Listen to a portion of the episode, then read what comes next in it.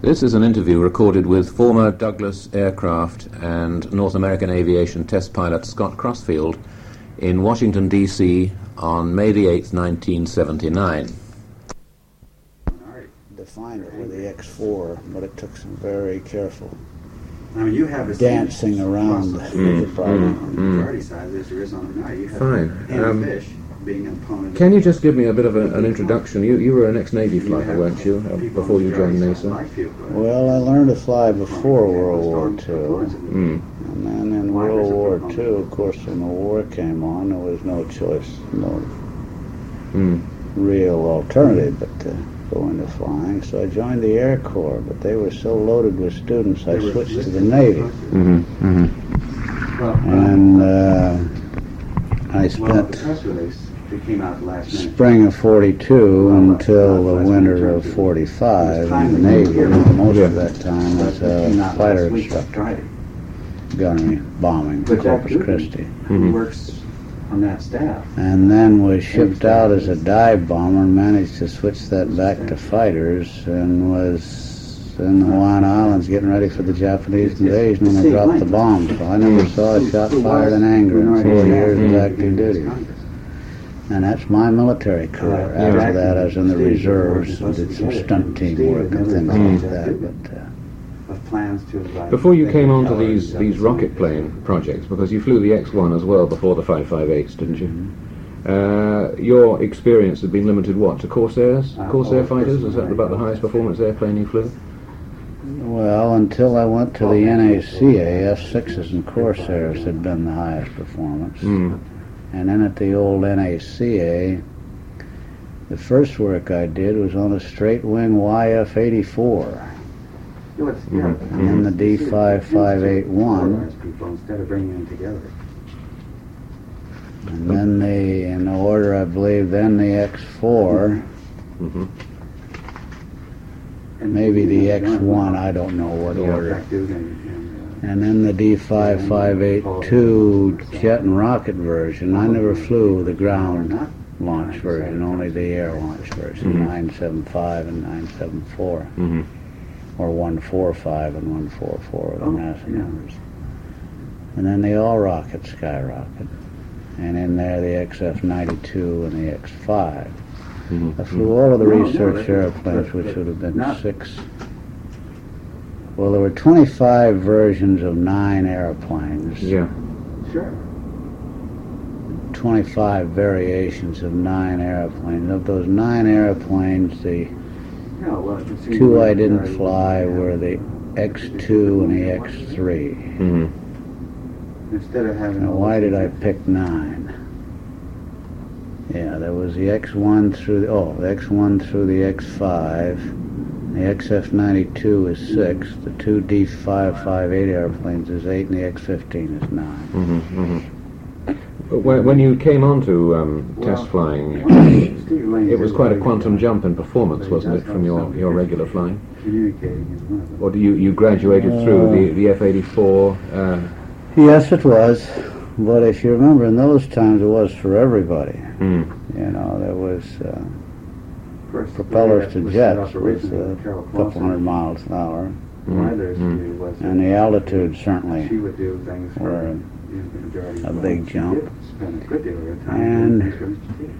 There weren't all that many people that had exceeded Mach You 1 when I did, which was first in the X1, which would have been 1950, 51, I've forgotten which. Well, that was Ryder's idea. And I But bet there wasn't Mr. T did uh, not see fit to a few dozen at the most people in the Hmm. world Why had did gone Mach 1. So see, that it wasn't uh, Yeah. for that position? all that much of a jump for me uniquely. Everybody Yeah. was making a pretty Yeah, good jump. Just what the- I think possibly the, the, the biggest uh, experience for you perhaps was not so much the difference in performance, but the, the problems you were having with compressibility and what it did on aircraft performance and flying, flying capabilities.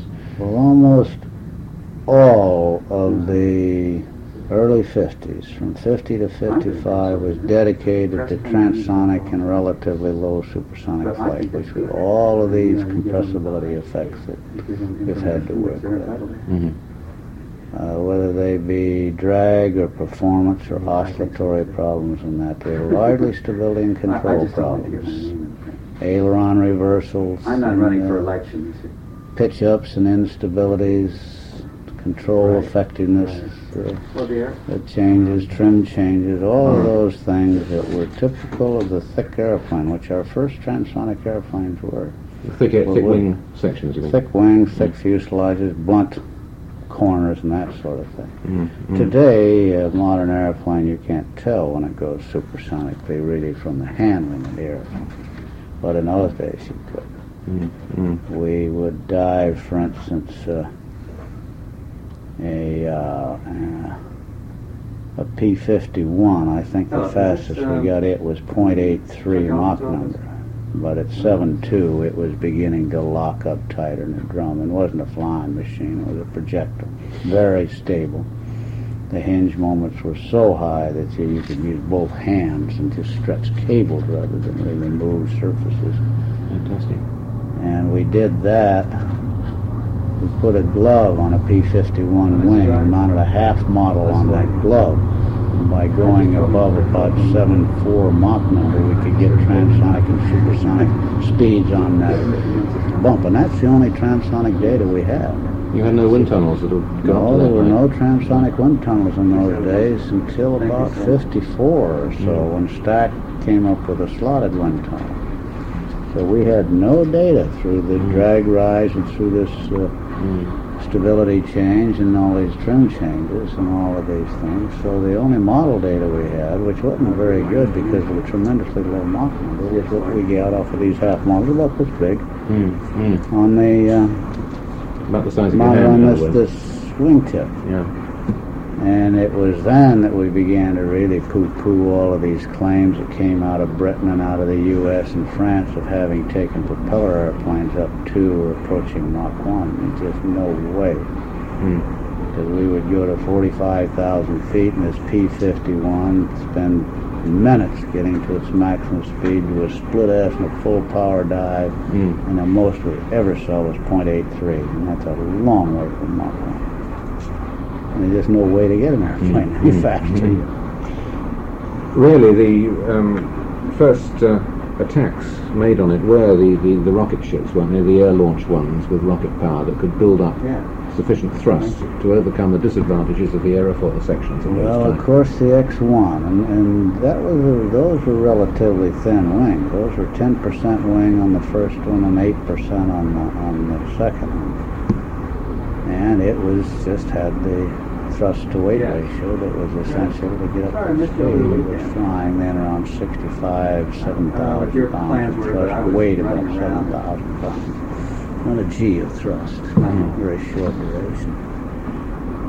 And I was uh, we didn't have the thrust available in the other airplanes. And the I the weather was gonna F-86, the weather forecast within a couple of weeks, was diving through Mach 1. Mm. And then everybody was finding a way to push the swept wing airplanes, Yeah. which were made swept wing mainly just to get up to nine tenths or so. Mm. Mm.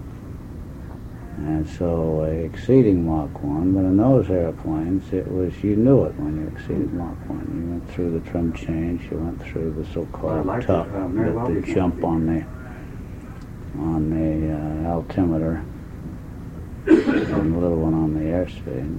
But it wasn't all that consequential. It got very mm. commonplace. Mm.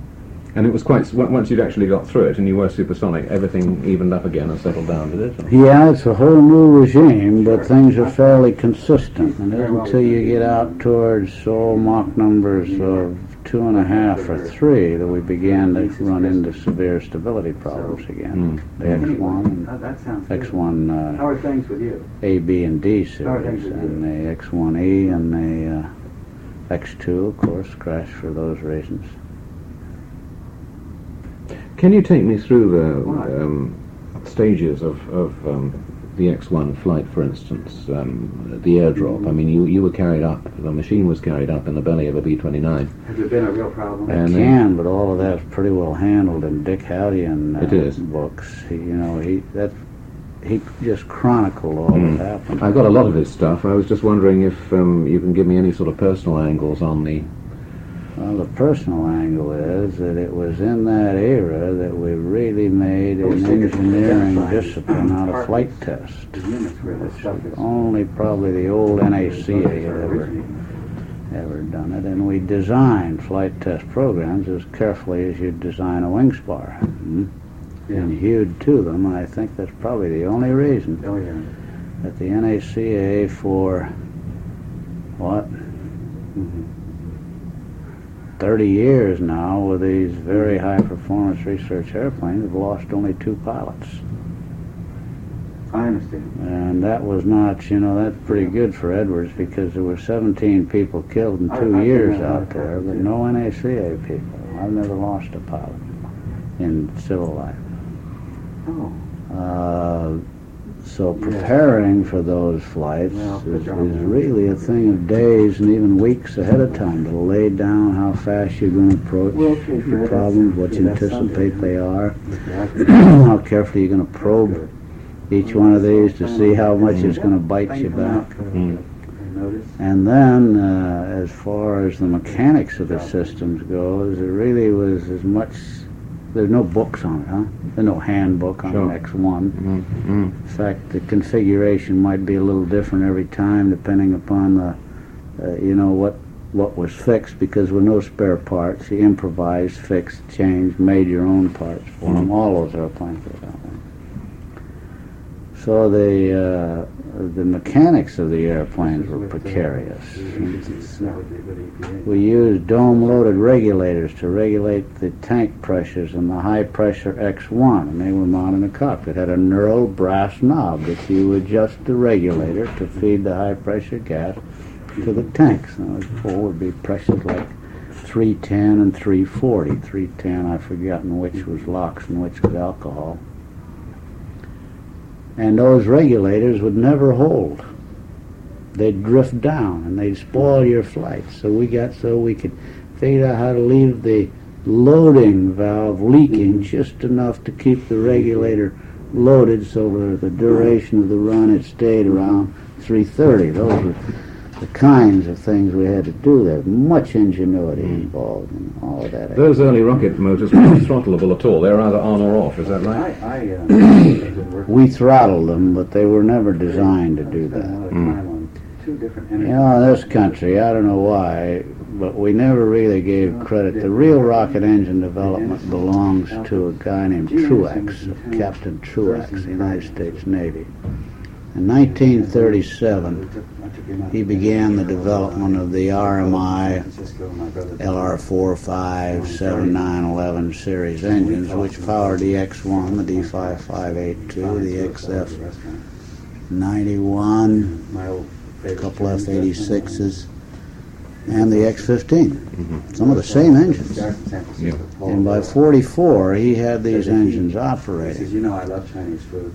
Now, I don't know why, but we've always said that rocket engines came into being and all that in this country with the paperclip Germans. But before von Braun ever had a reliable system, we'd, we'd flown 250 manned rocket flights with the same kinds of systems, the same fuels, valves, chambers, and that sort of thing. And by then, we were playing with the engines. We're in the D5582 Diagonally across from O'Donnell's. Which had automatically loaded regulators for the low pressure tanks. That was an airplane with a pump mm-hmm. for the rocket engine, so we would run 40 and 50 pound pressure tanks. I had mounted in the cockpit a variable regulator so I could boost those tank pressures.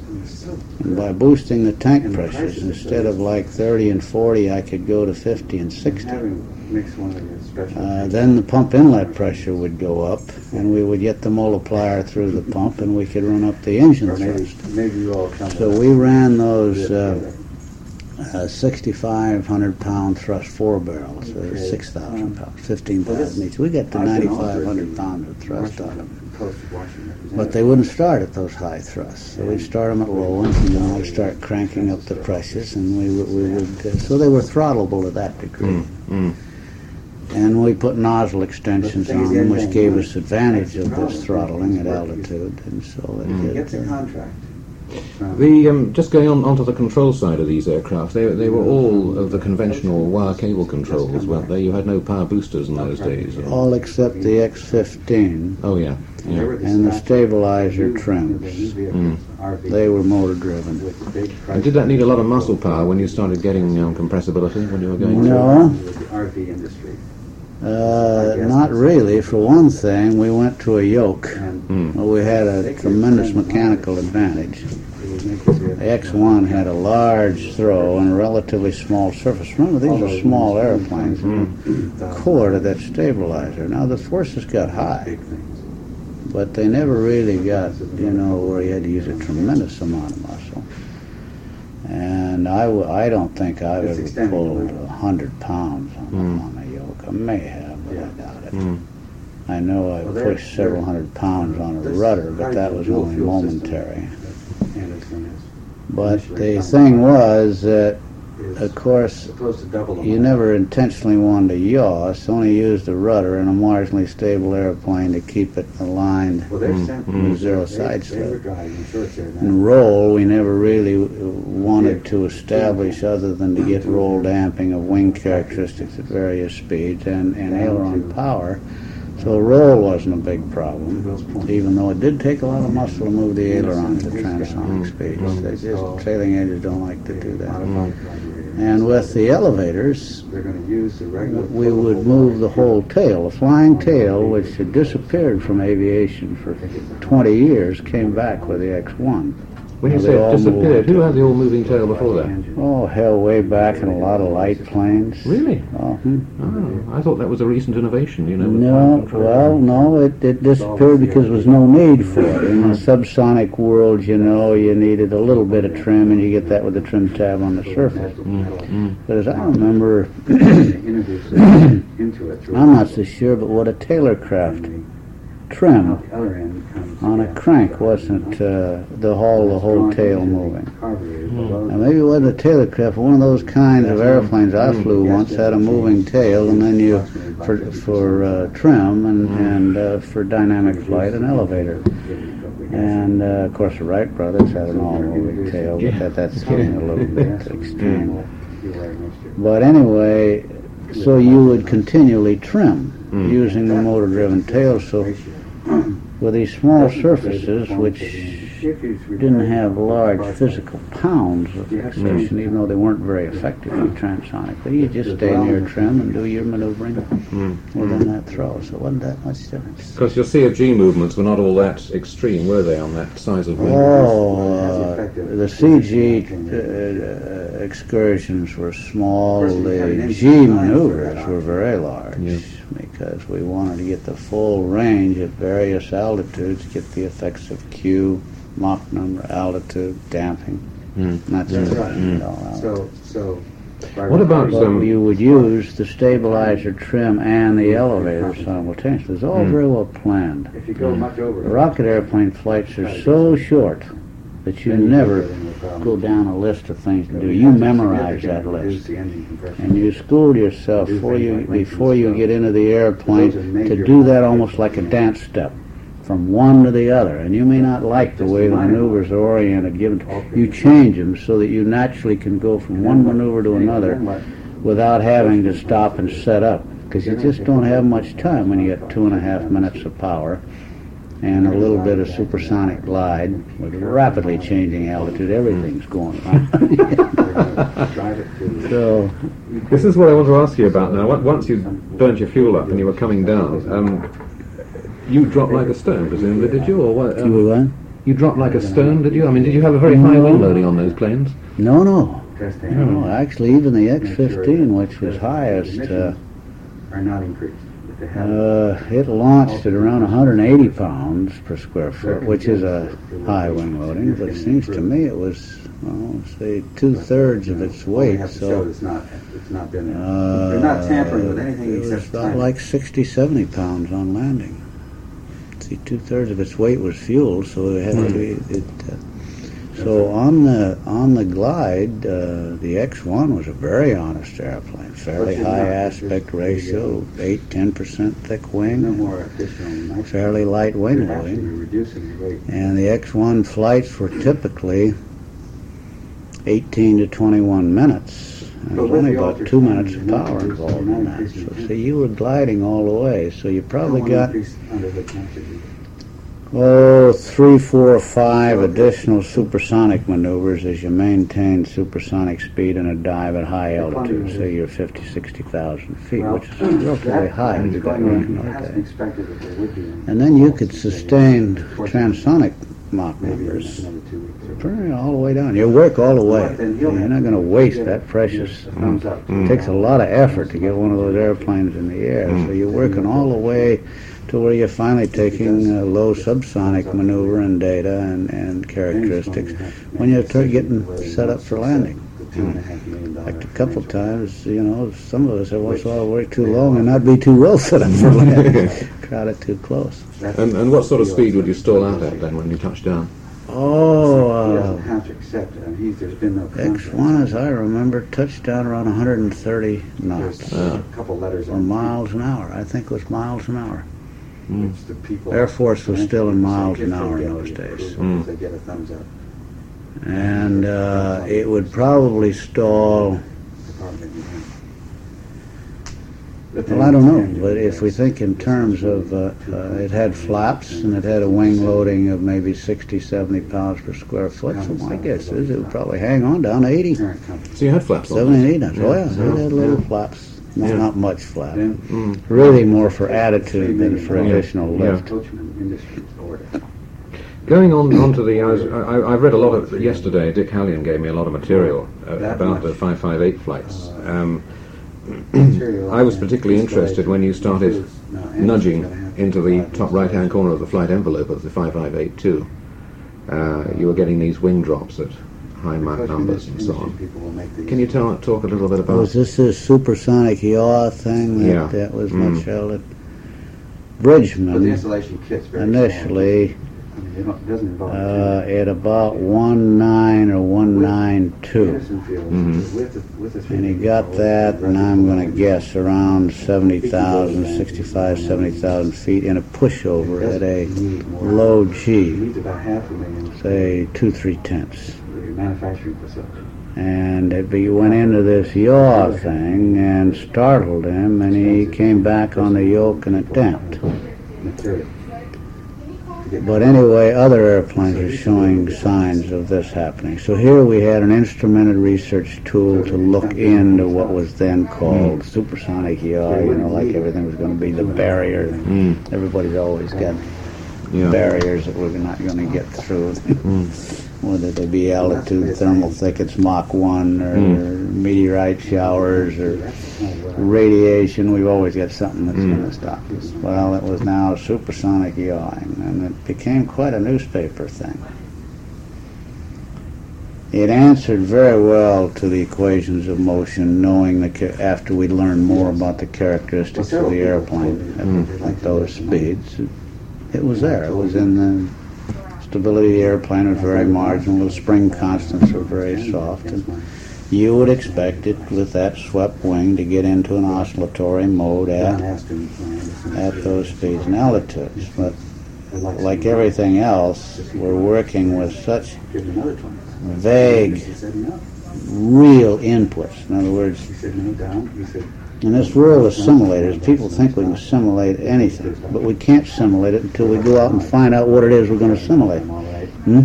Well, it's the same way with analyzing the equations of motion for the stability of an airplane. We can guess what all of these subtle characteristics are and how they go together into the mathematics, into uh, Newtonian mathematics, or even Lanchester's.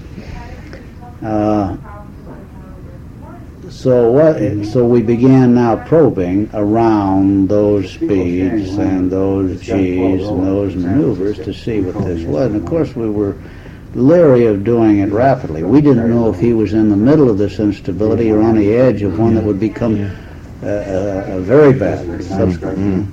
And we've run into that before. We touch the edge of something, we go to study, and all of a sudden we find out we were right on the edge. We get in the middle, and I get in a whirlpool. And, uh, excited by this. Sanderson. So much of my early work was going 19, 192, 193, 194, and began thinking of two. I spent Mm-hmm. And the airplane in no way was designed to even go 19. It took you had to be very careful and not waste one one pound of energy to You had a little bit of gung ho coming into it then, in spite of what you Oh, said earlier. Yeah, Yeah. and we weren't allowed to make records, of course. So No. we finally got a chance to try for Mach 2, and we tried four times, Okay, I'll let you in. uh, claiming that would be incidental to a, a research flight. But, uh, and it was. We, we got good, valid data on every flight. And we got up to about, worked up to 9, 6, 9, 8, I think, about five flights there. They're in Hallion's table. Mm. and That's when you cold soak the aircraft to get that bit more oxygen in and so on. And when we what? You cold soak the aircraft to get that bit Yeah. more fuel on board. Oh, we did everything. Look, we waxed it, we taped up cracks, we really cold soaked the darn thing Yeah. to get in another 10, 15, 20, 30 Mm. gallons of LOX and alcohol. We, uh, I even put a, Shut the door. See that it's unlocked, yeah, that's okay. It's okay. I even put a, um a burn away jettison lines on it. That's right. Yeah, read about that. uh, so that after we launched, we didn't need the jettison lines that took the, and, uh, and so we put those on to get rid of that little bit of drag. It just barely went over Mach 2. A lot of luck. Everything worked out perfectly that, that particular day, and that's all there was in it. I don't think that, I think that you might go after it a dozen times, you'd have a distribution where you'd hit it maybe 50% of the time. Mm. If you did everything just right. Yeah. The weather was right, the wind shear was right to give me a little bit of boost. We calculated it so I was coming down out of a higher wind, downwind into a lower wind, which gave me a little bit more reading on the Mach meter. Mm. So that the uh, it wasn't Mach 2 over the ground, it was uh, Mach 2. But that that came out of the uh, of the looking at all of the stability characteristic, characteristics were beginning to level out above about 1 3 or 1 4, where the transonic influences were disappearing and diminishing. Stability was diminishing all the way out. If that airplane had gone 2 5, it would have been as unstable as the X1 and the X2. But it was, we never got to where it was totally unstable. And this supersonic yaw that came up, we found that it was very sensitive to angle of attack, so we could excite it by going to relatively low G's or low angles of attack and get readings of it, but you could get out of it by pulling G, which is what you always look for in flight research. If you're going to stick your nose into something, you have to have alternatives to get out of it. Like the X4 had tremendous dive brakes, so we didn't hesitate to probe out towards Mach 1, where there was serious troubles with the Swallow and the Mm. and the Cutlass at that time. We could always open those dive brakes and back out. And thank God we could. we When, when you say you were pulling G, what effectively you did was to, was to anchor the wings down. You put a, a bigger load on the on the on the control. Well, increase the angle of attack and, Mm. and change the characteristics. Though stability to characteristics of the airplane improved with increased angle of attack. Mm. And uh, that's not unusual when you're getting into these marginal situations. Mm. Sometimes they get better with angle of attack and then get much worse at higher angles of attack. And it depends upon the Mm. particular combination of configuration, speed, altitude, G's, damping. You didn't have any kind of damping equipment to help you get out of these um, oscillatory problems. You know, whether No, it was yaw or porpoising or anything. First of the research airplanes that I know of that had any uh, electronic damping was the X-15. Mm. Seems to me that there was some plans, I don't know if they ever used it, to put a yaw damper on the X2, but I don't, I don't recollect. So you're talking 25, 30 years ago. Mm. No, there was no there was no uh, stability augmentation on any of these airplanes. Now there was uh, irreversible controls on the X-15 and on the XF-92. All the rest of them were cable. Mm, mm. And uh, On these, um, the, the 5582 flights you did, um, what sort of uh, margin did you have between the, the maximum speed you were moving at and the effective stalling speed of the aircraft at that altitude? How many knots? well, wide was it? sometimes virtually nothing. See, Yeah. 60,000 feet, 160 miles an hour indicated is uh, is Mach 1, and that's stalling speed for that airplane with Yeah. any fuel load on it. Yeah. So you, you were at Mach 1 approaching the stall. So we had to, of course, all the flight plans were designed to be within the envelope, depending upon what we wanted. If we wanted to get near the edge of the envelope either way, we would adjust the altitude and speed. Yeah. Because in those days, one of the most the, the valuable things was to find these these buffet lines at angles of attack, and to find the the uh, uh, control effectiveness curves through Mach one or above. You know, we were really interested in the eight tenths to Mach one area because that's where the the 707s and the Comets and those airplanes were going, and you could get into terrible circumstance with an airliner. It got its nose down, lost its effectiveness, put in a lot of trim to get the nose back up, and then it slowed down and you had all that control in. It would pitch to destruction. So we had to very carefully review all, all of that area and establish the handling qualities with Morgan and RAE.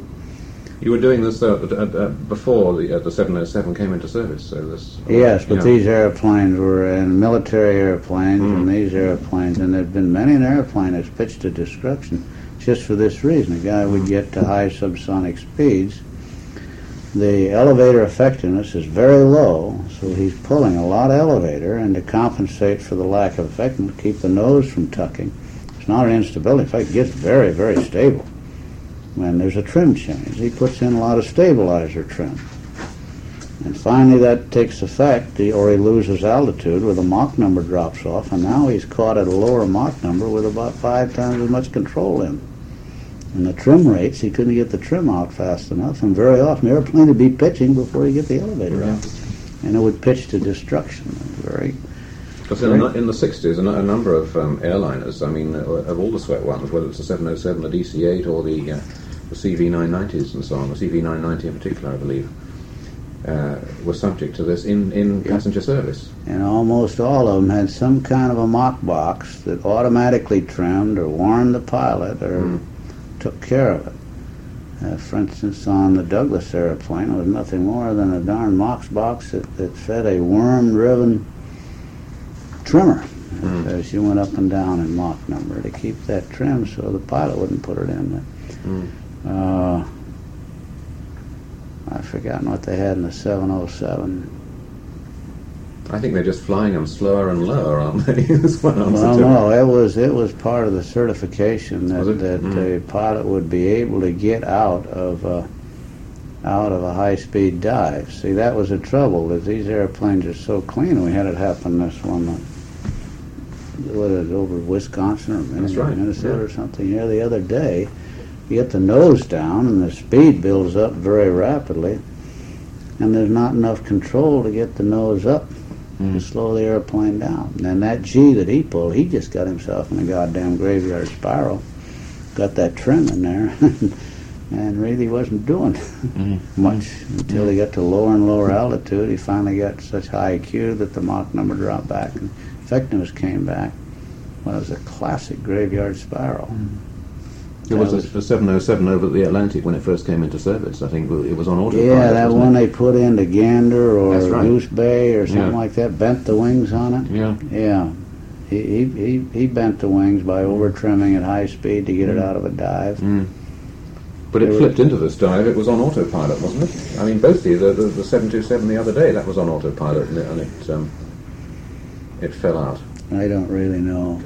I don't remember enough about that 707. When I know that I ran some analyses on it just to get an idea of what he got. Mm.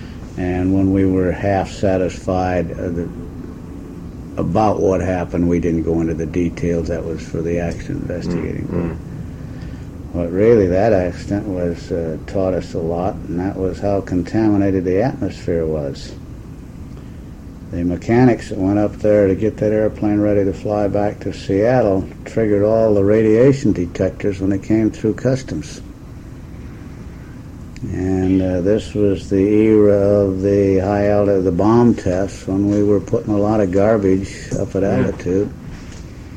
All of our jet airliners were collecting a tremendous amount of radiation on Mm. hot surfaces, on leading edges and hot surfaces, Mm. and these uh, mechanics had gotten themselves pretty well contaminated. Mm. Mm. Now, this was happening all over the United States, of course, but those mechanics weren't going through Mm. radiation detectors as they do when they come through customs. Mm.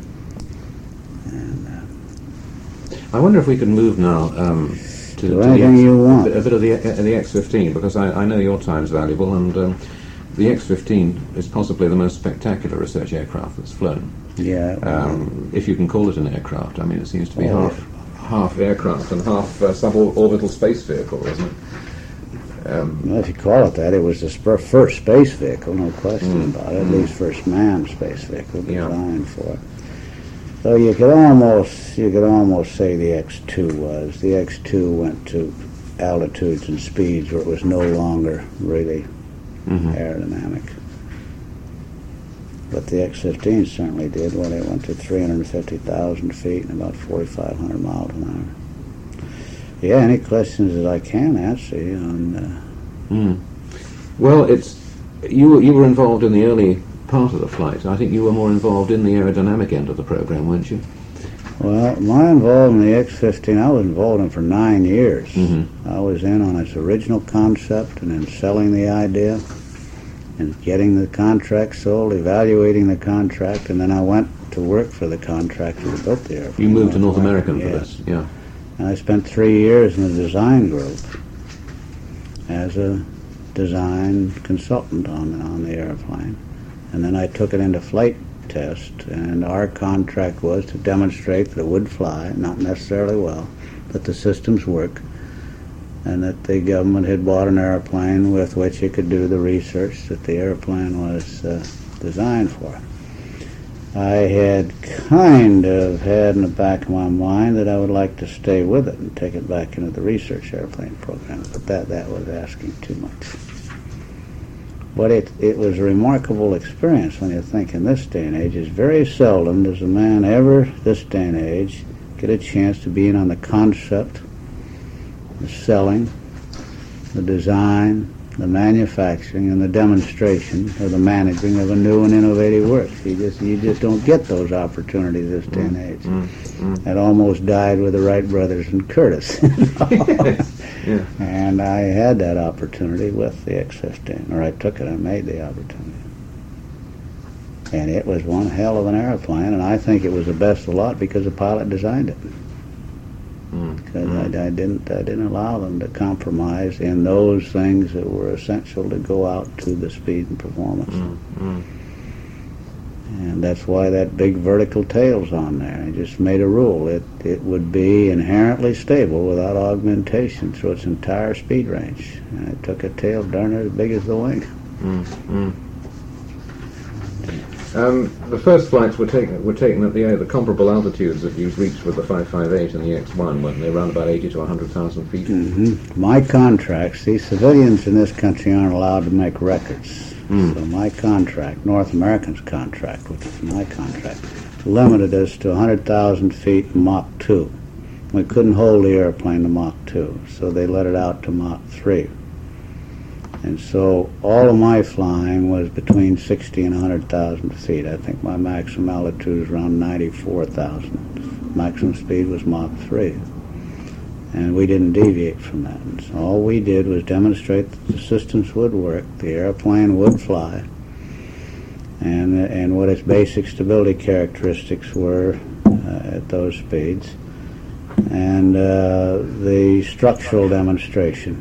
Mhm. It was designed we'd learned a lot, so designed to fighter specs. Yeah. And I demonstrated a 7.3 G structural, several structural points. Um, the pilots who later took it up to, uh, what was it, about 350,000 feet. 353,000 feet sticks in my mind, and uh, that would have been, I guess, White or Rushworth. I've forgotten which. Walker Walker went for speed, I think, and White and Rushworth went for altitude. I Mm. forgot. Now, it Mm. may be that the that the uh, version with the tanks added to it that Pete Knight flew, it may have it may have gone. Uh, I, I don't know. I never saw the date on it. But when, when it reached that altitude, was it effectively aerodynamic or, or Oh no, it was a free falling body in space at those altitudes. No, it was designed. In fact, it was kind of a. you know, we had a big hassle over the escape system and that. if you bail out at 90,000 feet on the way out at a Mach number of four, you were going to take about a six or seven minute flight, even if you opened your parachute. There's nothing for the parachute. Hey, you were going to make a free fall trajectory of six or seven minutes at high Mach numbers, Mach 3, 4, and 5. And uh, so the warm. X-15, to all intents and purposes, once it went by 200,000 feet, it was uh, a Mm. ballistic missile and there was no aerodynamics. yeah?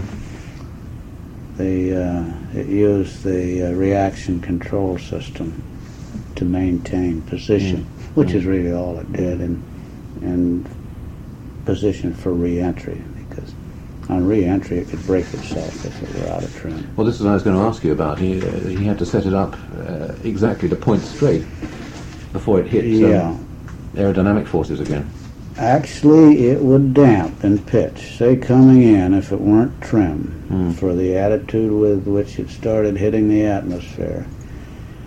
It would damp in the angular excursions in pitch. Mm. In other words, uh, each subsequent excursion, where it's trying to, Mm. to reach trim, Mm. would be less angular excursion, but because of the high rate of buildup of Q, the uh, g-forces would diverge Mm. Mm. and so you could exceed the limits of the airplane, even though it was diminishing in the angle Mm. Of attack. And and of course, that was a, that was the really the only critical part of reentry, and it wasn't as bad as we'd anticipated. The airplane was really quite Mm. stable, and Mm. with the adaptive autopilot, it, it tended to be help the pilot considerably Mm. getting back back in. But this problem you, you just mentioned was that was that the reason behind uh, Michael Adams's accident? No, there was a very complex set of reasons behind his accident. For one thing, the airplane was marginal in yaw, Mm. and it was of a typical of a, uh, inertial characteristics we weren't too used to. See, had very little rotary moment of inertia and roll, huh? But very high in pitch and yaw, and so Mm. this gave his character yawing and pitching characteristics that we had never yet Mm. got yet mixed up. The X4, uh, F4 was probably F104 was probably the closest to this, and it had, and so he came in and he got disoriented. Mm. And when I say it was very complex, the flight plan that he had, for part of the flight plan, he used an instrument for one purpose. And then for another part of the flight plan, he would switch it over to use it for another purpose. And this is a flying instrument. And it had the effect that if he didn't really switch his mind uh, of reversing his Mm. response or confusing his response to the to the instrument. Plus, and this is something that I don't know if it's true, but they found that he had had a a background or history of vertigo. He'd overcome it over the years, but he Mm. had it. So probably it was a combination of the not too good a yaw stability characteristic at the speed and altitude he was at. Mm. Confusion with this instrumentation that he was using because he got way out in yaw and nobody could understand how he did that unless he was just doing something wrong. And really it's pretty hard to tell except by instruments. When you're way up there the ground is kind of like a dim Mm. relief map Mm. in front of you. and You don't have all that much you don't have that feeling that you're going towards a point on the ground. You're just too far away from the ground to get accuracy like a bombing run. And your cockpit visibility isn't all that great either from Oh, it's quite good, except you can't see straight ahead because the windshield boulder's there. you can't turn your head all that much. Cockpit is just like a big pair of goggles. See, you're, you're right in there with two big windows right next to your eyes, so the visibility is better than most airplanes, except not up and not straight ahead because the windshield boulder's Yeah. there. No, and I made that thing. I was amazed at how much visibility we did have. You could look down, and because the fuselage fell away pretty fast, Mm. It was really just like putting a big pair of goggles on the airplane and sticking your head up. but Mike, Mike apparently got disoriented and confused, and the airplane broke up in yaw. This is my mm-hmm. understanding. Mm-hmm. Right. And cracked my neck. I didn't have this belt tight enough, so I hit my head on the canopy and came down. I began to look at it, and all of a sudden, here's an answer mm. To this this weird thing that pilots were reporting was happening to them in the Century Series fighters. Or we began to see what it was, and this was when we saw what happened to the airplane. The first time it ever been instrumented was the airplane I was in. Now see, here's a complete accident that took us and just changed our direction 90 degrees, mm. And we ran a, a program that entailed something close to a thousand rolls, five flights a day. This happened only in rolls, did it? This, this, Yeah, well, you and, and it's typical of on a gyro. You know, so you have a gyro top here, and and you can bump it, and it starts to precess, and then it tumbles. It's it's it's, uh, it's similar to that and and its uh, equation of motion characteristics. Mm. It's it's a coupling of the roll and pitch axes, roll, pitch, and yaw axes, where where rotary motions get transferred in the airplane. Just literally goes ass over tea kettle. And it would oh, happen to the 102, the 106, the 100, and occasionally in the 104.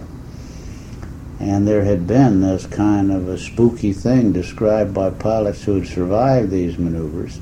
You couldn't describe it. Nobody could describe it. These guys that claim when they have these violent maneuvers what an airplane does to the observer, they're lying in their teeth. Uh, but they never, and we lost about four or five F-100s, and, and nobody knew why. They went out on a flight and were doing something. All of a sudden, the guy spins out and crashes. And he wasn't going slow enough to spin. We couldn't figure out what it was. Was he actually executing a maneuver when it happened? Yes, uh, generally a high rate of roll maneuver, and we were just getting to where we knew how to make ailerons that would give us high rates of roll at these speeds. F-100 had a tremendous rate of roll. In fact, they eventually reduced the, the uh, roll control power by quite a bit because you never had any reason to use it, couldn't use it. It also had to do with not having enough vertical tail, which is typical of every new airplane. We never take tail off an airplane, we keep adding it and uh, the directional stability was involved in this. But this is typical of those kinds of days. Here's a thing that had been bothering aviation for a couple of years, and nobody knew anything about it. And then all of a sudden, by accident, we saw a clue, and we drove. It was it was so important that I flew for weeks, five flights a day, as long as we keep that airplane flying, just to roll after roll after roll, and speed after speed after speed, rate after rate after rate, so we could build a history and surround this problem. And we solved it for all of the Century Series fighters. You don't hear a roll coupling anymore. And that's typical of the way things were then, because uh, What can you do? Uh, just, um, I, I'm not completely clear on, on, on when you say a roll coupling. What are the forces that actually come into play? And what was It's the like clue a tumbling gyro. The tumbling gyro I followed, yeah. the clue was that I got a violent couple, unfortunately, it was at high enough altitude that the forces on the airplane didn't break it. Yeah, It bent it. yeah. And fortunately, I had an instrumented airplane, one with all the measurement devices on board. So now we had an airplane that had done some mysterious thing that I couldn't describe. And uh, obviously, it had done something because it was bent. and uh, and so we we reduced all the data and found a series of motions and, and worked it backwards and found out, yes, the airplane ought to do that. With these inertial characteristics, and static and dynamic stability characteristics, these are the motions that it'll go through. See, Newton was right. Every, everything follows those absolute laws, even though they get pretty complicated when you get into the equations of motions about three axes. And that lit the light. This is what these Air Force people had been talking about with this F-100, and this is darn dangerous. Now, mine hit at 30,000 feet, but they do an awful lot of their tactical maneuvers then, and still do around 20 to 25,000 feet, which is just low enough that they can load up the airplane. The nearest thing I can describe that motion to is when a a top couples just before it falls and goes through that violent thing. And, and th- this is a roll coupling kind of thing where those inertial forces about the spinning axis now because it's leaned over and started to fall have transferred by precession and other reasons to other axes and it just uh, Now, I thought it was a, it was a sort of a, a yaw strain that in fact subjected the fin to a, an angle of attack uh, to the airflow that it wasn't designed for, and it just snapped the fin off for that reason. no But it's more complex not than the that. roll Yeah, coupling. yeah. No, in fact, the cure on the F-100 was to uh, was to just put a, a bigger tail on it. we tried a 12% increase and a 27% increase in tail area, and that just brought the uh, spring constant in yaw, or the the static stability in yaw, into where you no longer could reach this instability where where the airplane would diverge on you. Other airplanes had other fixes. Some of them had to limit the roll rate and uh, and it would do it under certain circumstances, not under others. Some were just a training thing. And those characteristics in airplanes, uh, No, it's very interesting because this problem was raised about a month ago. I saw Roland Beamont up at Warton. I had a long chat with him on the same subject, and uh, he mentioned George Welch and the F-100 problems then, and mentioned now that in fact with the Tornado, it's it's so set up that you can do a full rate roll with your feet off the rudder bars and the ball stays right in the center. oh, is that right? Yeah. Well, we've learned a lot. So I mean, uh, he told me that, so it's not classified, but um, and of course the Tornado's got one hell of a fin. Yeah. Well, Yeah, and for and, that and that would that would do, and it would make a barrel roll out of an aileron roll. Mm, They replace because it would develop very little or no side slip. Mm. But George Welch, that airplane that he was flying was slightly asymmetrical, and he was going to hellacious speeds in the dive. And the flight before that, and I don't know why they let him go do it again. And George suffered from one disease that test pilots get. He loved that airplane, and he just would not concede that it, there was anything wrong with it. And he was getting out to speeds where it wanted to go directionally unstable and where a little asymmetry was causing it to fly sideways and to keep the ball in the center. He was pushing well in excess of 300 pounds on the rudder. And that's just about the design limit for the cable brackets and pulley systems. And uh, because when I when I heard of that, and this was before he crashed, I went out on one of our instrumented airplanes to see if I could push 300 pounds. Hmm. And I found out that I could push 300 pounds, but to hold it on the ground, that was my tremble level. Hmm, hmm. If I was pushing 300 pounds, my leg would start trembling, and with a surge, I could go to 350 or 360. And then about that time, well, he was killed, and the records were recovered, and he was pushing 360 pounds, I hmm. believe it was, and he was a hmm. smaller man than I was. Yeah. Now, of course, in flight, when the adrenaline's flowing, that tremble factor might be delayed quite a ways. I don't know. I've never pushed that kind of loads. But that was a direct yaw divergence, or the airplane and his putting so much load on it to keep it straight, something broke. I, I after I found that out, I didn't even pursue that one any further. He hmm. was so far out of hmm. any design spec that it, it was, to my mind, uh, hmm. academic. To, Yeah. Something had to be fixed, not find out what the accident was, but fix it. I'm wondering, just just to finish, if you could tell me a few things about your XF-92 experience, Delta flying. Nothing was good about X-72. I flew most of the program on the 92, and uh, and it, it's just not surprising. The air doesn't like low aspect ratios, high sweep angles, and high taper ratios, huh? And you put all three of them together, and you get the most miserable aerodynamic airplane in the world, and that's what a pure delta wing is. It served its purpose in that we, we learned so much about it that we found and, and figured a lot of ways to make a highly swept, highly tapered low aspect ratio wing think it was a straight wing. Yeah. you know, we put fences and aerodynamic twist and and uh, and physical twist in it and vortex generators and variable camber and all of that and that's really what came out as the 102 and the 106 And the B-58? and the B-58 but they're still very short coupled airplanes and None of the flying wing airplanes ever did or ever will be of much consequence. Even the Swedes had to put that canard on the front of their Viggen, you know, to to take care of it. And un- unless it's going to do something like the Concorde, which is a very gentle and bland kind of flying, it's of no use. And even then, the Concorde drag, when there's no maneuvering at high speeds, is, is the trim drag is still very high. But those shapes, and the, the 92 though, proved to be a very interesting airplane. And uh, I was just taxiing in on the last flight, and it was the last flight for an engine change. The first time we'd ever got the engine to go the 25 hours yeah. between uh, between required uh, overhauls. And the nose wheel just began to bend, and it broke. Taxing in, we never bothered to fix it. It never flew again. In parade. Let me suggest something. What civil military fleet ever assembled Mhm. and was obsolete Mm. because of the advent of rocket and jet engines. And we knew there was going to be a tremendous change, but we didn't know anything about transonic flight, and we had no way to find out anything about transonic flight because you can't you can't use wind tunnels. The wind tunnels we had available to us in those days. I'm a wind tunnel aerodynamicist.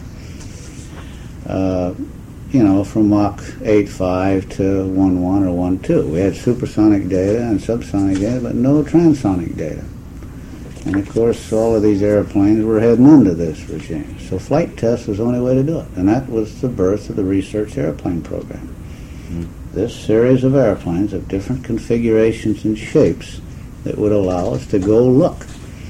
And the only way to do it was to go fly it and measure it and learn from there because it wasn't until after really most of it was milked out of the research airplanes that slotted wind tunnels allowed us to confirm it in a wind tunnel, which I always thought was kind of redundant. Yeah. But anyway, and to do that, because we never knew what we were doing, we had an era where you could do pretty much what you wanted. See, there, there, there were no experts to tell you you can't do that or you can't do that. The Cassandras were bleeding, you know, as usual, but nobody really knew what we could do or couldn't do. So we pretty much did as we damn pleased. If we wanted to change the shape of the wing, we glued something on it and changed the shape of the wing. And uh, and and I've listed this. This was to get across an attitude that, that let us make this tremendous progress, and we haven't done a thing since 1960 in aeronautics. The airplanes we're flying today are 1950s airplanes, optimized and honed and sharpened with a lot of electronic gear, but they're still aluminum sub Mach 2 airplanes for any to all intents and purposes. And to get an idea of what the research airplane program goes, it's one of those little illuminated bits of history that probably we'll never get to do again. Because when I worked for Walt Williams out there, there were 70 people in the whole research airplane program at Edwards. We had 11 research airplanes.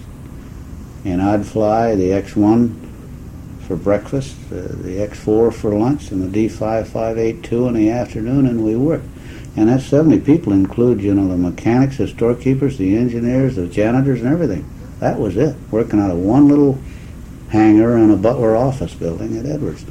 And yet we gathered data and information and knowledge that was unbelievable. But we didn't have this horrendous bureaucratic investigation imposed upon us. We would stay up late at night figuring out how we wanted to do something, and, and then we'd just go do it. How'd you get away with it? Who's to stop you? Yeah, but you got your money from the government, didn't you? Well, not very darn much of it, either. Very little of it. Who gave it to you? Well, for one thing, there was a beautiful arrangement which unfortunately the NASA Act destroyed, and that was the NACA never bought any of those airplanes. They were bought with military funds, and the whole effort was cooperative. We used the military procurement capability to get the airplanes and run the contracts, but for the old NACA. So one thing, we never spent a nickel except the parts we made. Now, since the airplanes the military wasn't interested in, say the Navy never was interested in the D-558-2, except for the brief moment that Marion Carl made an altitude record in it, huh? We could do anything we wanted with that thing. And the Navy's on the side of it got smaller and smaller and smaller, you know, every time it was repainted. The lake bed was wet, and we decided we didn't want to stop the program for the winter when the lake bed was wet, so I myself designed and helped build and helped do the welding and install the parachutes, the drogue chute system in the back of that thing so we could land on the runway and, and add a margin of safety on the runway. It didn't work a couple times and we had it, we managed to get it stopped. But we just went ahead and did things like that. And it was a whole attitude of doing rather than talking about it. This era we have so many people that talk about all the great things, either either against or for, but they just talk. It's just incessant talk and study. Isn't it a fact also that uh, technology today costs a lot more money? It's really not so. It's that our system has made it cost a lot more money. McNamara did that. McNamara for seven years spent as much money as the military has ever spent. You know, in his time, he never bought a goddamn airplane. He just ran up the costs of paper studies and systems to make sure he never made a mistake. Hmm. And the only airplane he bought was a mistake, and that was the F-111. It doesn't have to cost money. It's just that everybody gets into the FNAC, from, from Nader and Jane Fonda to a bunch of fakes up here on the hill that couldn't find their butt with both hands when it comes to technology. And it's a popular thing. We had a few guys here in Congress, like Olin Teague and old Mike Monroney and that, that mm. saw the value of this and mm. helped push through. But see, there wasn't much money involved. Mm. Well, relatively speaking, there was. The whole research airplane program cost less than a half a billion dollars. That's mm. 25 airplanes of nine airplanes, mm. and that includes the whole cost of operation, everything else. Mm. Less than one upon Apollo launch. 25 years of the research airplanes. 25 airplanes cost less than one Apollo launch. And one reason the Apollo launch was so damn expensive is everybody was in the act. With the research airplanes, for some reason or other, we managed to keep a lot of people out of that. When the human factors people moved in, uh, that ran the costs up quite a bit. As a for instance, we never had escape systems. Any of the research airplanes, by the time X-15 came along, there was no way but what we were going to have one. And it cost a bundle. And the thing was, I, I described some of those things. And this may be, I'm going to give you that if you... If it's You can of spare it, because they've probably got a copy in the library over of the road. notes. I see you're mentioning the B-70 and the B-1 here. Um, can you just give me a few opinions on those? Because the B-70 was a very advanced airplane. I mean, Oh, it beyond was 1960. Ten years ahead of the B-1 technologically. Yeah. And uh, if it hadn't been for the McNamara's and the Proxmires, we would probably have a B-70 fleet today of a G or an H model, which would probably be a hell of a good bargaining chip for Carter. Instead of resparring all the B-52s and... Oh, those are ancient airplanes. Yeah. Those airplanes are older than most of the people flying them. Yeah. and uh, they're the best we have, and they're a pretty fine airplane within the limitations if we know how to use them. They're kind of like the infantry; you never get rid of them, no matter how modern the war. But they sure as hell aren't much of a bargaining chip in, in uh, this day and age. The B-1, uh, I don't know why, but I never could get the warm feeling for the B-1 that I could for the B-70. The B-70 was a very high speed, long range, high altitude bomber. 305, isn't that how fast it went? Something like that. And the uh, B-1 is an aluminum Mach 2 lower altitude bomber with much shorter legs on it. And it was one thing it could do that none of the other bombers could do is this low altitude thing.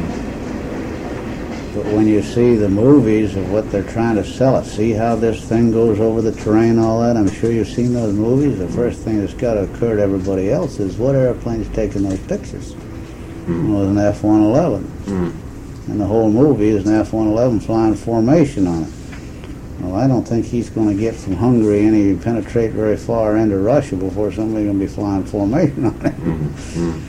And so I, I couldn't get inspired about the B-1. It didn't have the legs, it didn't have the altitude, didn't have the speed, and this low altitude mission would really hinge on having a hell of a lot of them, like cruise missiles. You have to throw a thousand of them in there, hoping 200 would get through because.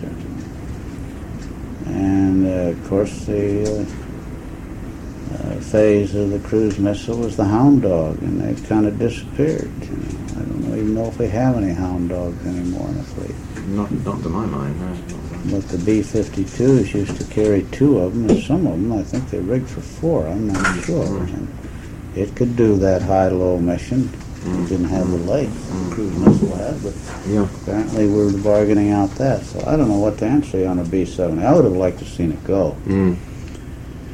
The B-70 was the last whimper of advancing aerodynamics. It died with the B-70. Because see, by 1961, the X-15 had gone as high and as fast as it was going to go. The SR-71 had set it all for military airplane. And the fighters, none of them are going any faster today. So it was, it was they'd set it all in hmm. 1961. And the airplanes, well, the X-15's been retired. The SR-71 ought to be a museum piece. It's still in.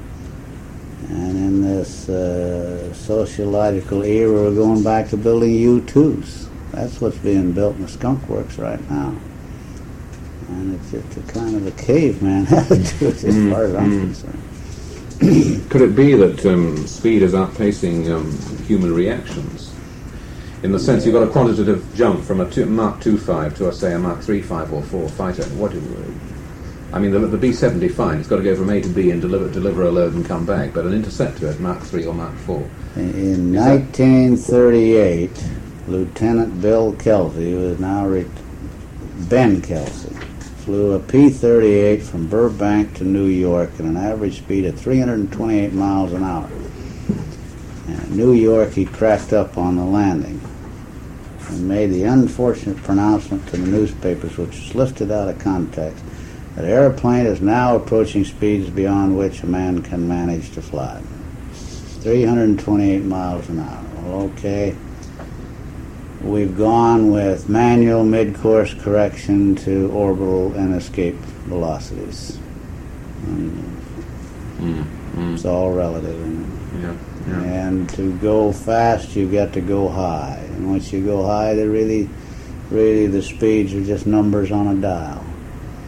As fast as I've gone, I've never had any sensation of speed because there was nothing that it was relative to except the Earth down there, 60,000 or more feet. And, and it looks pretty slow. And even watching from the ground, watching the contrail, you know, it doesn't really look like it's going all that fast. So,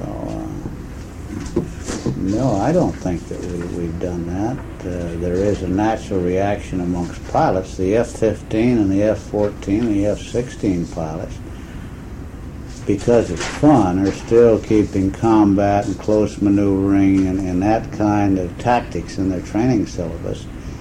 But it's, it's a bunch of baloney. Only the Israelis will do that, and that's because they have 364 and a half clear days a year. They, they don't need all of this bad weather capability. Now, our war is going to be fought in bad weather if we get into one. And it, with a Phoenix missile, you can put up 20 targets and shoot at six of them and track all 20 of them. You don't ever have to see them. You can get in the same sky with them. Mm. So speed is meaningless, mm. except to stay close enough that you're within range of the darn missiles. Mm-hmm. So, And actually, when it comes to the navigation and the flying capability, we're much more precise today at high speeds than we ever were at the low speeds. Sure. Unless we were following a river or railroad track. and with the, if you say you were a radar man in World War II, God, the, what Well- we've done with radar. Yeah. Well, just after 1949 to 51, I was about the time of the Korean War. But that was World War II equipment I was working on. Of course, we still don't have radar that can skin track very mild traffic, you know, for traffic control. We Yeah. put beacon on airplanes. Mm. You ask a controller this day to skin track an airplane, he doesn't even, you know, he can't do it. Mm. Your pretty archaic Mark III radars, uh, we skin tracked an awful lot of airplanes. Mm. World Mm. War II and subsequent to that. Mm. What do you mean by skin track? Oh, ju- just uh, track on the return from a bare airplane, from the skin. Yeah, yeah, rather than having put a beacon up there. yeah, yeah. This day and age, you, there's a lot of places you can't go with so-called modern and very sensitive radar if you don't have a beacon. Mm. It says, Mm. "Hey, here I am," and Yeah. shouts with a very bright yeah, signal. Yeah, yeah. And so, and the reason I bring that up is we're kind of that follows on to the fact what I said earlier. The electronics haven't advanced all that far either. No. No, I mean, you've got Do- Doppler radar now and um, We got all kinds secondary radars of of different honing techniques, transponders and but you have to have the transponders on board Oh, to yeah. track with any Oh, of yeah. our current yeah, radar. Yeah. And uh, except I'm sure the military doesn't uh, have that. They skin track Mm. because the enemy he, he tries to hide his his Mm. response, doesn't he? What about the DEW Line? They must be pretty. Or is it mainly the uh, computer Well, yeah. techniques for sorting things out? No, I, I think that all of all of but those antennas, you know, are as big as this building. Mm. Mm. You know that that's the reason, and they can probably see a very very small radar target. I don't know what the size. is. Well, the resolution must be tremendous with a large antenna like that. Yeah. And they got a house full of power, of course, as well. Well, allegedly they're supposed to be able to lock on so they can track to a degree to launch some countermeasure. Mm. Mm. Tell where it's going. Yeah.